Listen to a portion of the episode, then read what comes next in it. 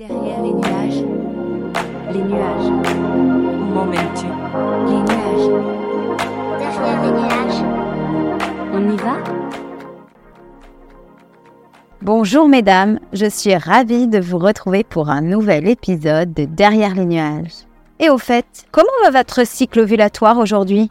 Ah, on vous la fait pas souvent celle-là, hein? Et pourtant, cette question est cruciale à votre bonne santé. Est-ce que vous êtes prête à décoller pour aller regarder derrière les nuages de vos cycles et voir comment nos ovaires peuvent être au taquet? Alors à votre avis, en quoi la qualité de notre ovulation est-elle signe de bonne santé?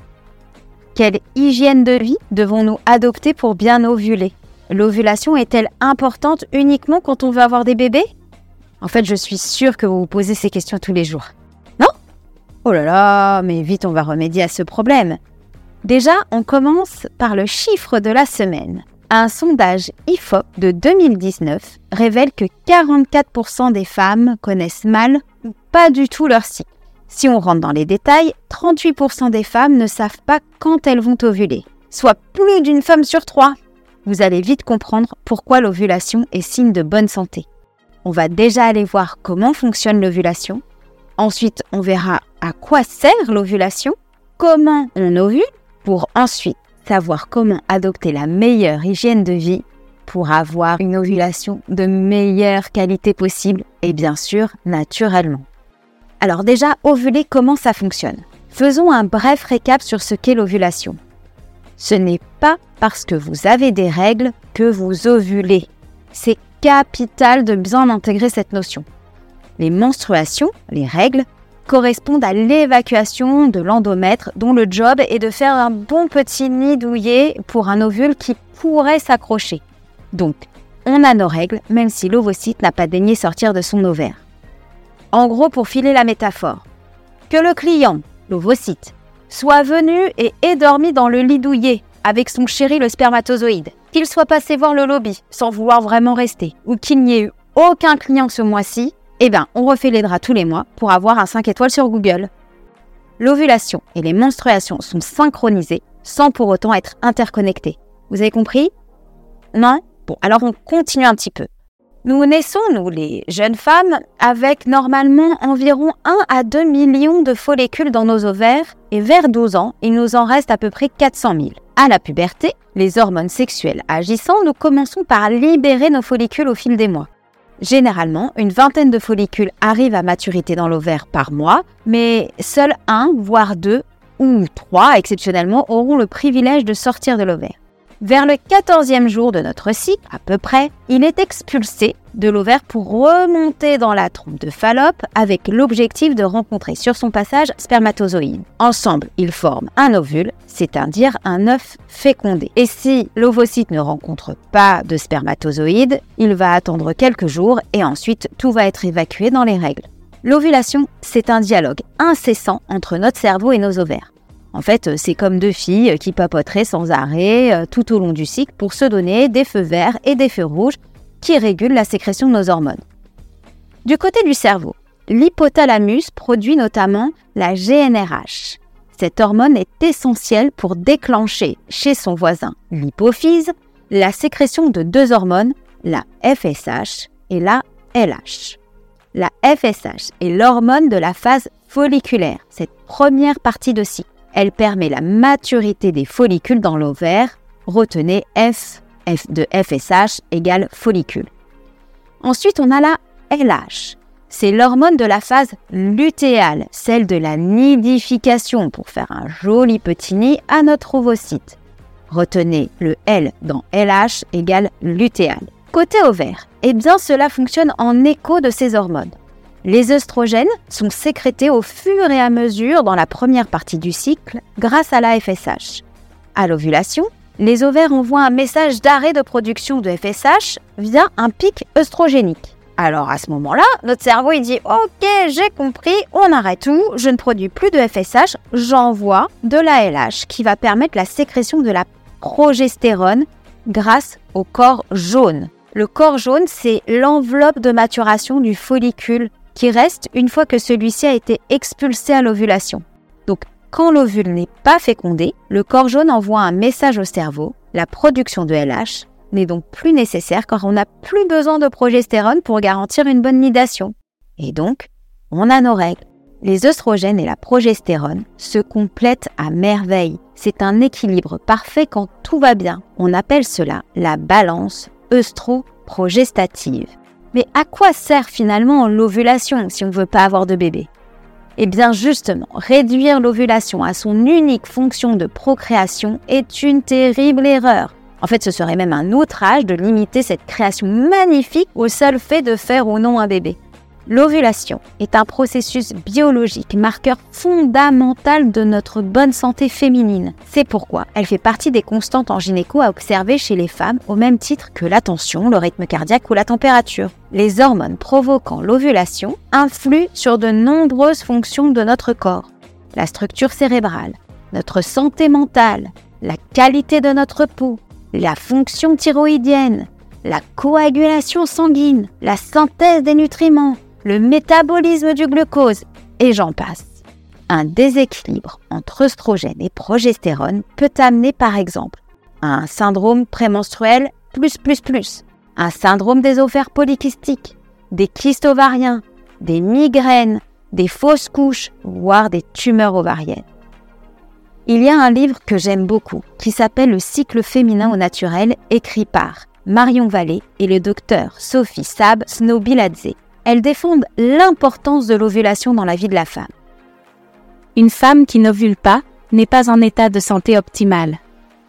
Vous comprenez alors que la présence d'une ovulation fonctionnelle est une information primordiale pour vérifier la bonne santé de la femme. Donc une fois qu'on a compris que l'ovulation est nécessaire pour notre bonne santé de femme, comment savoir si on ovule et quand on ovule être à l'écoute de son corps de femme, quel que soit notre âge, est essentiel. Voici une liste des signes que l'ovulation est en préparation ou en cours. On a les seins sensibles, on a une libido plutôt accrue, des pertes vaginales filantes, ce qu'on appelle la glaire cervicale, des crampes ou des pincements dans le bas du ventre, une température légèrement plus élevée montrera que l'ovulation a eu lieu et une vie sociale exacerbée. On se sent plus belle et mieux avec les autres. Maintenant qu'on sait à quoi sert l'ovulation et quand est-ce qu'on peut savoir si on ovule bien, la question c'est justement faire en sorte d'avoir la meilleure ovulation possible et ce naturellement. Nous avons un vrai rôle à jouer dans nos modes de vie pour participer à l'amélioration de notre balance œstroprogestative. Déjà, va des rétro modes de vie tout pourris. Commençons par les mauvaises habitudes à remplacer par de meilleures. Boire de l'alcool. Sur le site de l'hôpital Cochin, le service d'aide à la procréation met en garde sur les effets de l'alcool sur l'ovulation. Chez la femme, l'alcool a un impact en modifiant les cycles, les rendant irréguliers et entraînant des problèmes d'ovulation. Bonne nouvelle, les effets sont réversibles en cas d'arrêt. Par extension, le tabac et les drogues sont à arrêter. Bon, j'imagine que vous l'auriez deviné toute seule. Autre sujet de nos modes de vie, être exposé aux perturbateurs endocriniens. Tout détracteur d'hormones a un impact quasiment direct sur notre ovulation. Les perturbateurs endocriniens, donc des glandes endocrines et donc des hormones, sont partout. Ainsi, limiter votre exposition sera déjà un grand succès. Selon Santé publique France, il existe plus de 900 perturbateurs endocriniens identifiés. La liste évolue en fonction des différentes découvertes. Voici ceux dont il faut particulièrement se méfier. Certains pesticides qu'on peut retrouver dans nos légumes et dans nos fruits et nos céréales. Des plastifiants, le bisphénol A. Des revêtements. Certains médicaments dont le paracétamol ou la pilule par exemple. Des cosmétiques qui contiennent du parabène. Autre sujet de nos modes de vie, être en dépression non soignée. Une étude menée par des chercheurs de l'Université de Harvard aux États-Unis en 2018 montre la relation entre dépression et faible qualité de l'ovulation. Les femmes souffrant de dépression préexistante peuvent être plus susceptibles de souffrir d'infertilité. Ceci en raison de changements physiologiques dans la production d'hormones et l'ovulation. Une fois qu'on sait tout ça, qu'est-ce qu'on peut faire pour améliorer la qualité de notre ovulation? À ce jour, il n'existe pas de traitement pour favoriser une belle ovulation. Les bonnes habitudes pour participer à une qualité ovocytaire optimale se trouvent dans l'hygiène de vie. Et maintenant, avec cet épisode de Derrière les nuages, vous savez qu'être vigilante à votre ovulation revêt une véritable dimension préventive. Voici votre petite liste bien-être ovulation pour cette semaine. D'une part, une alimentation variée et équilibrée. J'insisterai particulièrement sur deux familles de nutriments à privilégier. Déjà, plusieurs micronutriments tels que la vitamine D, l'iode, le zinc, la coenzyme Q10. Ces micronutriments en particulier sont importants pour la qualité cellulaire. Ils peuvent donc favoriser une meilleure ovulation. Avec une alimentation diversifiée, riche en légumes, en fruits, légumineuses et céréales bio, car oui, attention aux perturbateurs endocriniens de l'agriculture conventionnelle. En poisson gras également, vous aurez la certitude que ces apports sont respectés. Les lipides, il est nécessaire d'avoir quotidiennement des sources de lipides de bonne qualité pour l'intégrité de vos cellules. Vous les trouverez dans les huiles de colza, de lin, de chanvre ou d'olive. Les noix, les noisettes, amandes et consoeurs seront aussi en topping de vos salades ou pour vos pauses goûter si besoin. Comme notre corps est une machine extrêmement bien faite, une alimentation qui met en risque votre corps, par exemple des régimes trop stricts, l'anorexie, des troubles alimentaires, peuvent conduire à des troubles des cycles menstruels et ovulatoires. En gros, notre cerveau passe le message que notre corps n'est pas en mesure de tenir la charge d'une grossesse. Vous comprenez mieux maintenant l'impact de l'alimentation dans nos cycles. Deuxième variable à bien chouchouter, stress et sommeil. En fait, le stress détraque de manière assez systématique notre métabolisme, donc la production d'hormones. En revanche, le sommeil répare notre corps. Il nous redonne un nouveau souffle pour nous préparer à la journée du lendemain. Comme le présente le docteur Marion Trousselard dans son étude publiée en 2022 dans la revue Défense nationale, les deux sont intimement liés. Le sommeil est extrêmement sensible à l'intensité du stress vécu. Un stress modéré entraîne un rebond de sommeil avec suppression de la libération nocturne de glucocorticoïdes.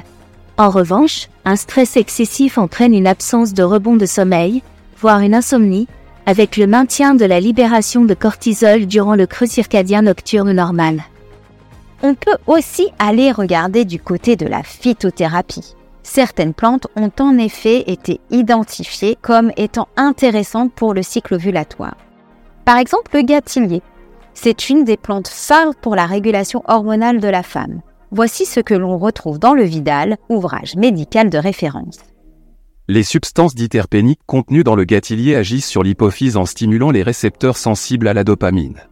Cette stimulation réduirait la sécrétion d'une hormone, la prolactine, par l'hypophyse et augmenterait celle de la progestérone par les ovaires, régularisant ainsi les règles.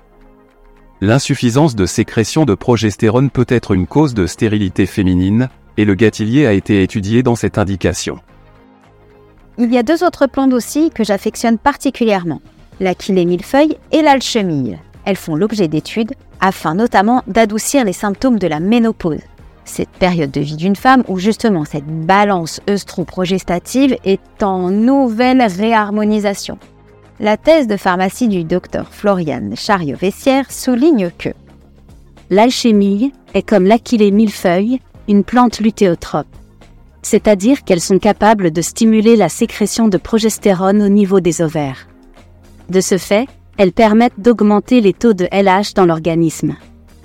On peut prendre ces plantes en tisane, en hydrolat, en gélule ou en extrait frais par exemple. Pour autant, compte tenu de leur action, tournez-vous vers un professionnel pour vous guider dans vos choix et dans les quantités à prendre. Et si vous avez des doutes quant à la qualité de votre ovulation et ses répercussions sur votre bonne santé, allez consulter votre médecin ou gynécologue.